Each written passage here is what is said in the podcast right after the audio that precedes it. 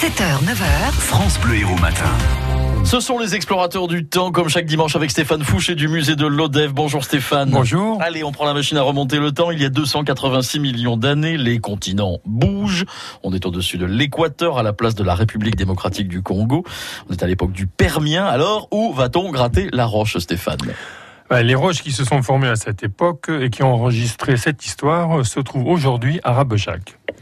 Et donc cette roche rouge qu'on appelle aussi la ruffe, on la retrouve aussi bien au bord du lac du Salagou que auprès de la Lieude, Ouais. vers Mérifond. Pour autant, l'histoire n'est pas la même. L'histoire de Rabejac n'a duré que 2 à 3 millions d'années. La chaîne hercynienne donc continue à s'effondrer, les reliefs s'érodent et les boues et les sables se déposent dans un bassin qu'on appelle aujourd'hui le bassin de l'Odève. Le climat est tropical sec et la saison sèche est de plus en plus importante par rapport à la saison des pluies.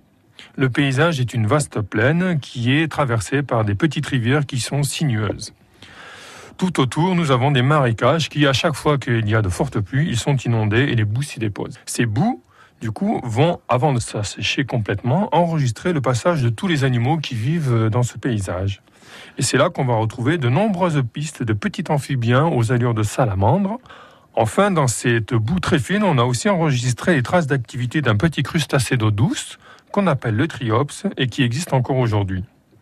Mais surtout, ce qui est nouveau par rapport aux autres paysages du Permien, c'est que dans les traces de boue, on a retrouvé de nombreuses empreintes de pas de reptiles qui permettent de montrer qu'ils sont devenus majoritaires et très diversifiés. Enfin, les plantes sont aussi connues pour leurs empreintes de feuilles ou de rameaux et non pas la fossilisation comme d'habitude. Et on peut voir ces, ces témoins, ces plantes et ces roches, bien sûr, au musée de l'Odève. Stéphane Fouché, merci beaucoup. Merci, au revoir. Les explorateurs du temps à retrouver sur FranceBleu.fr.